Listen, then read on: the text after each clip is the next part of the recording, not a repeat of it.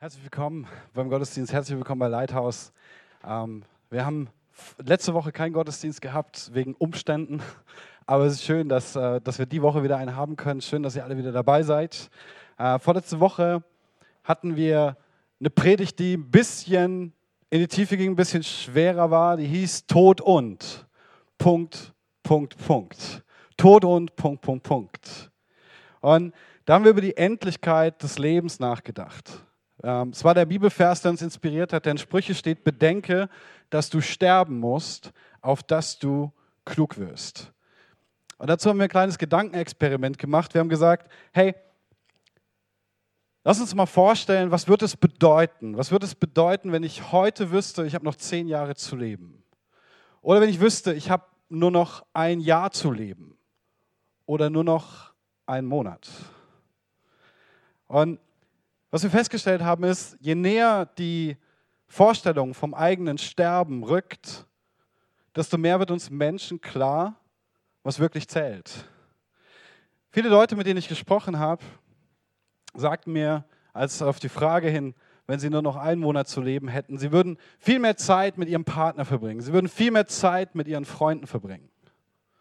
Ähm, sie würden sich aussöhnen mit Leuten, wo, wo es wichtig wäre. Sie würden versuchen, ihren Frieden mit Gott zu machen. Und sie würden darauf achten, dass sie alles und alle gut hinterlassen, wenn sie gehen. Und es wird ziemlich klar, dass das, was am Ende zählt, nicht das ist, was wir im Alltag manchmal für so wichtig erachten. Ja? Da wäre die Karriere, der Top-Abschluss im Studium, in der Ausbildung, whatever. Viel Geld verdienen, die ganze Welt bereisen, alles sehen, alles erleben. Ja? Oder grundlegend die Frage, was ich alles erreicht habe. Was am Ende zählt, ist einzig und allein, wie sehr ich geliebt habe und wie sehr ich geliebt wurde. Albert Schweitzer, der großartige Pädagoge, hat mal gesagt, das einzig Wichtige im Leben sind die Spuren der Liebe, die wir hinterlassen, wenn wir gehen. Und wir satteln das Leben oft falsch rum auf. Das ist das, worüber wir vorletzten Sonntag gesprochen haben. Wir heben die Dinge zur größten Priorität, die im Grunde genommen zweitrangig sind. Und wir vernachlässigen dabei die Dinge, die wirklich zählen im Leben. Heute soll es aber nicht um Sterblichkeit gehen in erster Linie, sondern um das Leben in Fülle. Aber das klingt so, wie geht das? Leben in Fülle. Leben in Fülle. In Johannes 10,10 10 sagt Jesus zu seinen Jüngern, der Dieb kommt nur, um die Schafe zu stehlen und zu schlachten und um Verderben zu bringen. Ich aber bin gekommen, um ihnen Leben zu bringen. Leben in ganzer Fülle. Jesus sagt, es gibt einen Dieb, der kommt, um zu stehlen, um zu morden, um zu nehmen, was ihm nicht gehört. Aber Jesus sagt aber, so bin ich nicht. Ich bin gekommen, damit die, die an mich glauben, die mir vertrauen, das Leben haben. Und zwar in Fülle. Wenn Jesus hier vom Leben spricht, dann meint er nicht das Leben, das vergeht. Das ist wichtig zu verstehen. Also weil wir alle sterblich sind zum Thema Tod und Sterben. Denn dann würde hier im Urtext das Wort Bios stehen. Da haben wir das Wort Biologie her.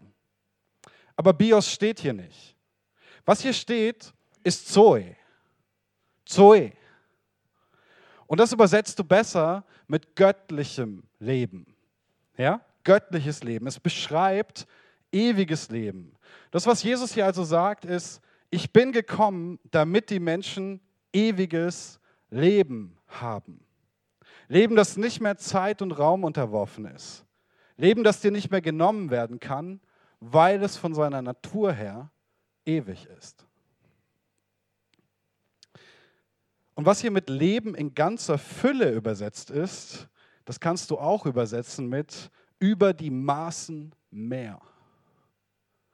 Ja, über die Maßen mehr. Also warum ist Jesus gekommen? Jesus ist gekommen, damit du und ich ewiges Leben haben. Und dass wir über die Maßen mehr Leben haben, als wir uns vorstellen können.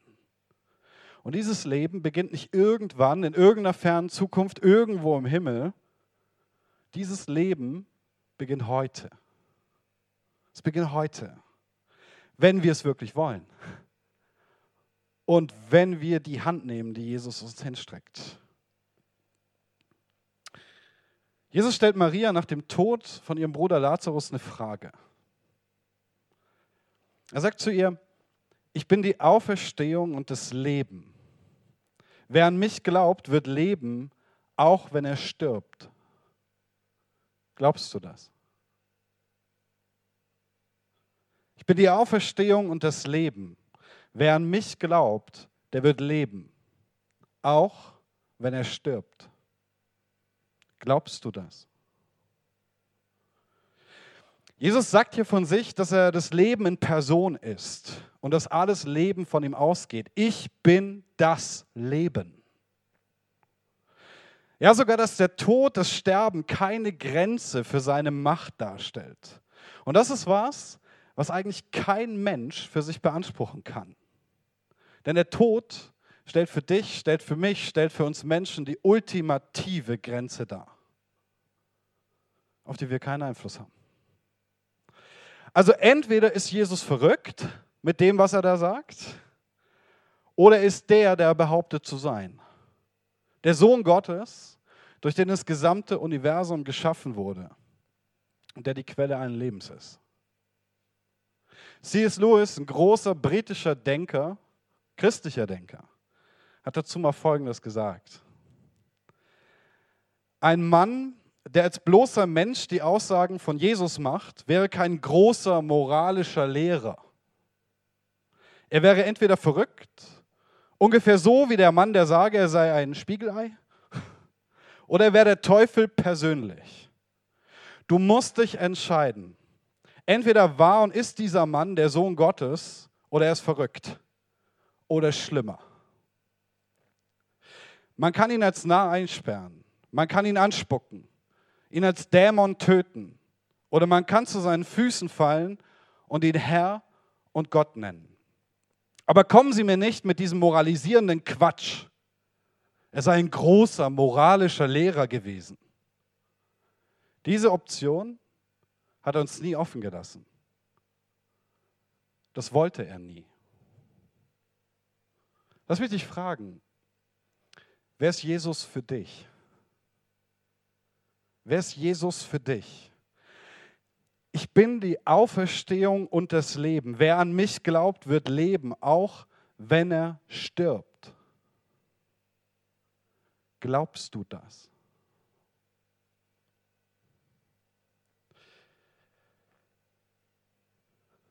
Ich bin das Leben. Ich bin gekommen, damit ihr das Leben in Fülle habt. Was hält uns eigentlich von einem Leben in Fülle ab? Was hält uns von einem richtig krassen, breiten, spannenden, gigantischen, abenteuerlichen Leben in Fülle ab?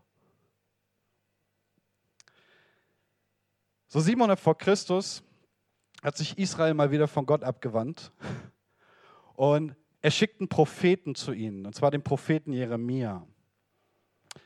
Und er spricht Folgendes zum Volk Israel in dieser Zeit. In zweifacher Hinsicht hat mein Volk gegen mich Unrecht gehandelt. Also er spricht Gottes Worte für Gott. Mich, die Quelle des lebendigen Wassers, verlassen sie und graben sich stattdessen undichte Brunnen, die das Wasser nicht halten können. Also in zweifacher Hinsicht hat mein Volk gegen mich Unrecht gehandelt. Mich, die Quelle des lebendigen Wassers, verlassen sie und graben sich stattdessen undichte Brunnen, die das Wasser nicht halten können. Was sind die zwei Gründe, für die Gott sie rügt?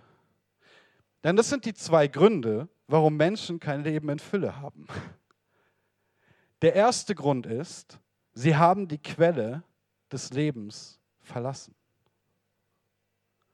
Der erste Grund ist, sie haben Gott den Rücken gekehrt. Sie haben sich einfach umgedreht und sind weggelaufen. Das ist der erste Grund. Wenn du dich vom Leben abschneidest, wenn du dich von der Quelle des Lebens abschneidest, was bleibt dann noch? Wenn du dich von dem abschneidest, der sagt, ich bin das Leben. Was bleibt dann noch? Außer Sterben. Und das Zweite, was sie tun, sie machen sich selbst undichte Brunnen, die das Wasser nicht halten können. Sie wenden sich ihren Begierden zu. Sie halten sich selbst für klug. Sie verdrehen Gut und Böse. Und sie erheben sich selbst gegen das Leben. Das ist das, was im damaligen Israel passiert ist. Die Zeit, in die Jeremia das spricht, ist eine Zeit, wo die Israeliten angefangen haben, falschen Göttern nachzulaufen. Sie haben dem Baal ihre Kinder geopfert zum Beispiel. Menschenopfer dargebracht. Sie haben den Tod gewirkt. Mich, die Quelle des Lebens, haben sie verlassen. Und sie machen sich selbst undichte Brunnen, die das Wasser nicht halten können. Sie haben Gott den Rücken gekehrt und sie haben sich selbst für klug gehalten. Sie verdrehen Gut und Böse und erheben sich gegen das Leben. Was Gott hier durch seinen Propheten ausrichten lässt, ist allerdings weniger eine Anklage. Es geht hier nicht um eine Anklage. Es geht nicht darum, dass Gott vom Himmel her redet durch seinen Propheten und die Leute fertig macht. Es ist vielmehr tiefer Schmerz, den Gott empfindet. Wenn du das Kapitel weiterliest, dann merkst du, wie Gott darunter leidet, das zu sehen, was er sieht. Wie er darunter leidet, dass es ihnen so geht. Wie er durchs Buch Jeremia später, in den späteren Kapiteln, immer wieder Heilsverheißung macht und sagt, es kommt der Tag, ich, ich hole euch zurück. Ich bewahre euch vom Tod. Ich rufe euch zurück zum Leben. Gott weint über den Zustand. Es ist nicht, der Chef kommt und macht alle runter oder zur Sau. Es tut ihm weh. Er ist Vater. Er ist auch Vater. Wie können wir in Fülle leben? Ist die große Frage, wie können wir in Fülle leben? Auf jeden Fall nicht, indem wir die Quelle verlassen. Nicht indem wir selber definieren wollen, was gut und böse ist. Nicht indem wir uns löchrige Zisternen machen und glauben, das reicht schon. Zisternen, die das Wasser nicht halten. Und du brauchst immer mehr davon. Kennst du das? Kennst du das aus deinem Leben? Dinge, die dich in Abhängigkeit bringen, die dich aber nie ganz füllen. Diese Leere, die zurückbleibt, diese löchrigen Zisternen. Tausend Jahre bevor diese Geschichte mit Jeremia war, sagt Gott dem Volk Israel durch Mose, heute stelle ich euch vor die Wahl zwischen Leben und Tod, zwischen Segen und Fluch. Der Himmel und die Erde sind meine Zeugen. Wählt doch das Leben, damit ihr und eure Nachkommen am Leben bleiben. Entschließt euch dem Herrn, euren Gott zu lieben, ihm zu gehorchen, euch ihm ganz anzuvertrauen. Denn er ist euer Leben. Ja, Gott lässt ihnen hier die Wahl. Gott lässt ihnen die Wahl zwischen Tod, Leben, zwischen Segen und Fluch. Aber was sagt er ihnen? Er sagt, wählt doch das Leben. Wählt doch das Leben, damit ihr und eure Nachkommen am Leben bleiben. Das ist fast schon eine Bitte. Es ist, als ob Gott sagt, ja, es gibt eine Entscheidung. Es gibt eine Entscheidung zwischen Leben und Tod. Es gibt eine Entscheidung zwischen Segen und Fluch. Aber hey, bitte, bitte, bitte, wähle das Leben. Denn ich will, dass du und deine Nachkommen leben. Ich will, dass ihr lebt. Ich bin ein Gott des Lebens, nicht der Gott des Todes. Aber will auch, dass sie frei für sich entscheiden. Die sollen sich frei für das Leben entscheiden. Denn Liebe kann man nicht erzwingen. Die Liebe lässt immer frei. Sie liebt nicht, weil sie was dafür bekommt. Sie liebt, weil sie die Liebe ist. Es ist ihr Wesen. Es ist Gottes Wesen. Ja, er liebt uns. Und deswegen sagt er uns, geht hier lang und nicht dort lang. Und er wählt das Leben und nicht den Tod und den Segen und nicht den Fluch. Bitte.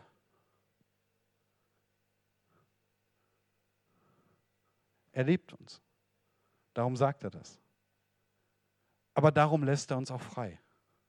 Denn Liebe zwingt nicht. Wie können wir aber ein Leben in Fülle haben? Wie geht das? Es steht in Vers 20. Es steht in dem letzten Abschnitt von dem, was ich gerade gelesen habe. Passt auf, was er sagt. Er sagt zu ihnen, entschließt euch, den Herrn, euren Gott, zu lieben. Entschließt euch, den Herrn, euren Gott, zu lieben, ihm zu gehorchen und euch ihm ganz anzuvertrauen. Denn er ist euer Leben. Was heißt das? Da steht, entschließt euch. Das bedeutet, du bist frei. Das bedeutet, wir sind frei. Aber das bringt auch die Bürde einer Entscheidung. Die Bürde einer Entscheidung, Gott zu lieben oder nicht. Er sagt, entscheide dich, mich zu lieben. Entscheide dich, mich zu lieben. Entscheide dich, auf mich zu hören. Entscheide dich, von meiner Weisheit zu lernen. Entscheide dich, an mir zu wachsen. Entscheide dich. Und erkenn, dass ich für dich bin. Erkenn, dass ich dir die Dinge nicht sage, um dich einzuschränken. Um mit dem erhobenen Zeigefinger irgendwie zu wählen, um dich fertig zu machen. sondern weil ich will, dass du lebst. Weil ich will, dass es dir gut geht. Weil ich will, dass du gesegnet bist.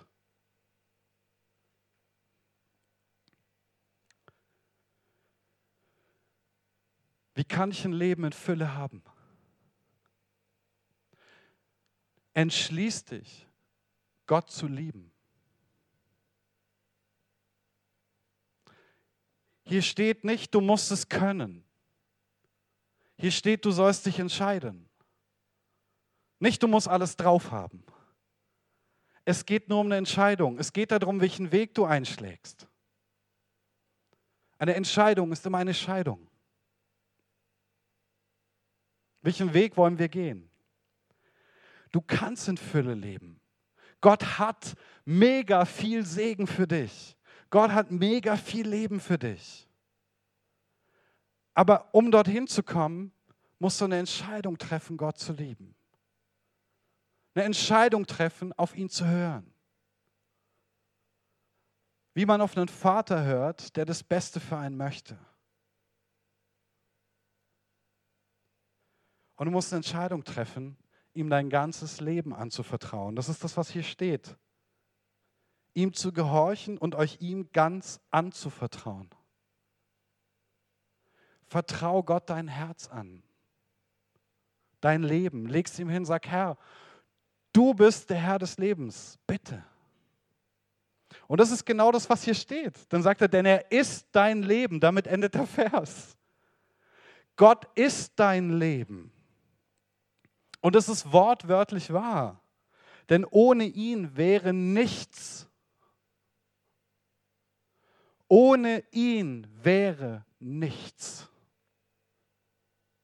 Und es wäre auch nicht ein Mensch, der geworden ist.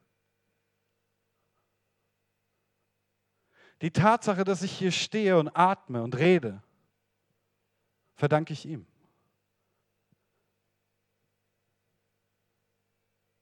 Er erhält uns jeden Moment. Er ist der Herr des Lebens. Wie wäre es, wenn wir den Herrn des Lebens lieben? Was glaubt ihr, was wäre das Ergebnis? Ich schlage vor Leben.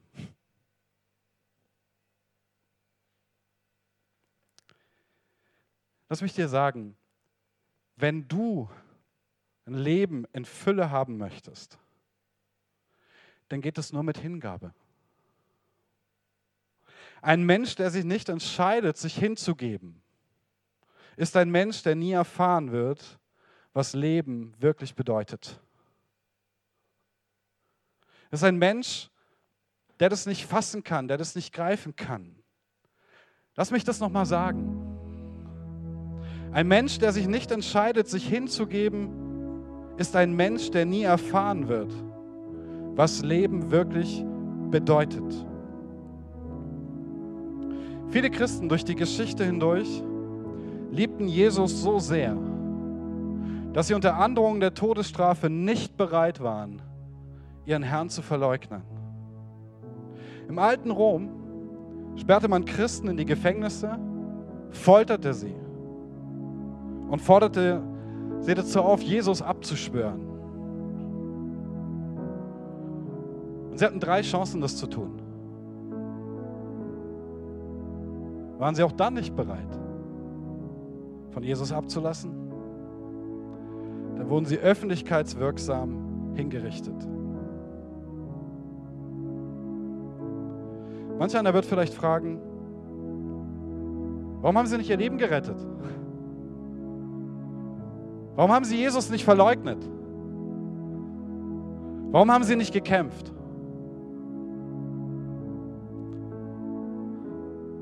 Sie haben nicht gekämpft, weil sie schon gewonnen hatten.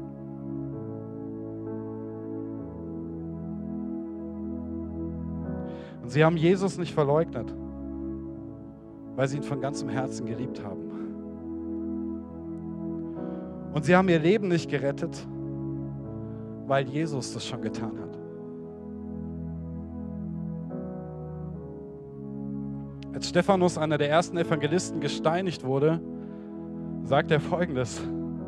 Passt auf, Apostelgeschichte 7, da heißt es, noch während die Steine Stephanus trafen, betete er laut, Herr Jesus, nimm meinen Geist bei dir auf.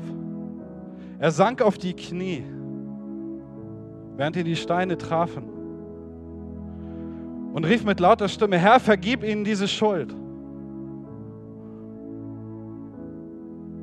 Mit diesen Worten starb er.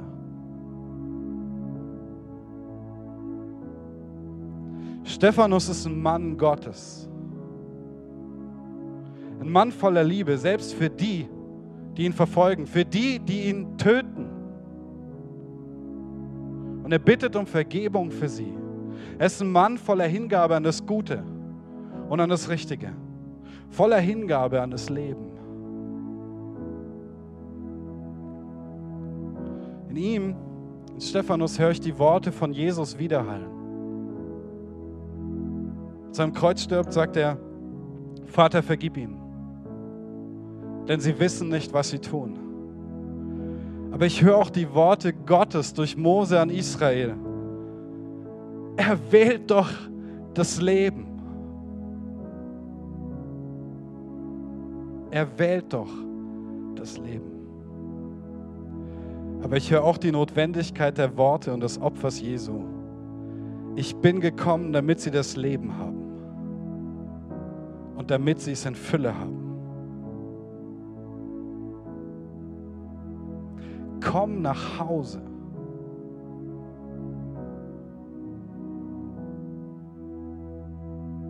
Komm nach Hause. Als Jesus diese Worte sagt, Vater, vergib ihnen, denn sie wissen nicht, was sie tun. Und noch viel früher, als er diese Worte sagt, ich will ihnen das Leben in Fülle bringen, da weiß er, dass er am Kreuz sterben wird. Er weiß, dass er unaussprechlich Schweres durchmachen wird, aber er weiß auch wofür. Er weiß, wofür er all das tut. Er tut es für dich und er tut es für mich. Er tut es, weil er uns liebt und weil er möchte, dass wir leben. Und zwar ewig.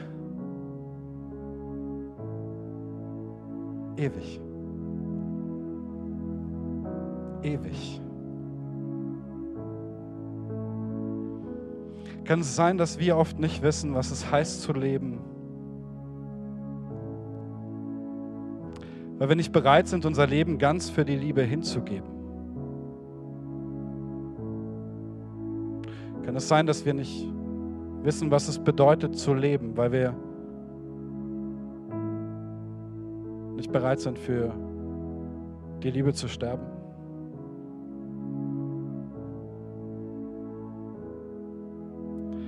Jesus lädt dich heute ein. Er lädt dich ein, deine undichten Zisternen zu verlassen, deine undichten Brunnen und zurück zur Quelle des Lebens zu kommen, nach Hause zu kommen. Lass dir heute von Jesus das Leben in Fülle schenken. Ein Leben im Übermaß und ein Leben, das nicht mit unserer Sterblichkeit endet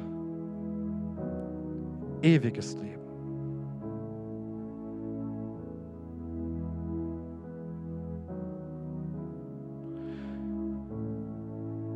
Ich bin die Auferstehung und das Leben. Wer an mich glaubt, wird leben,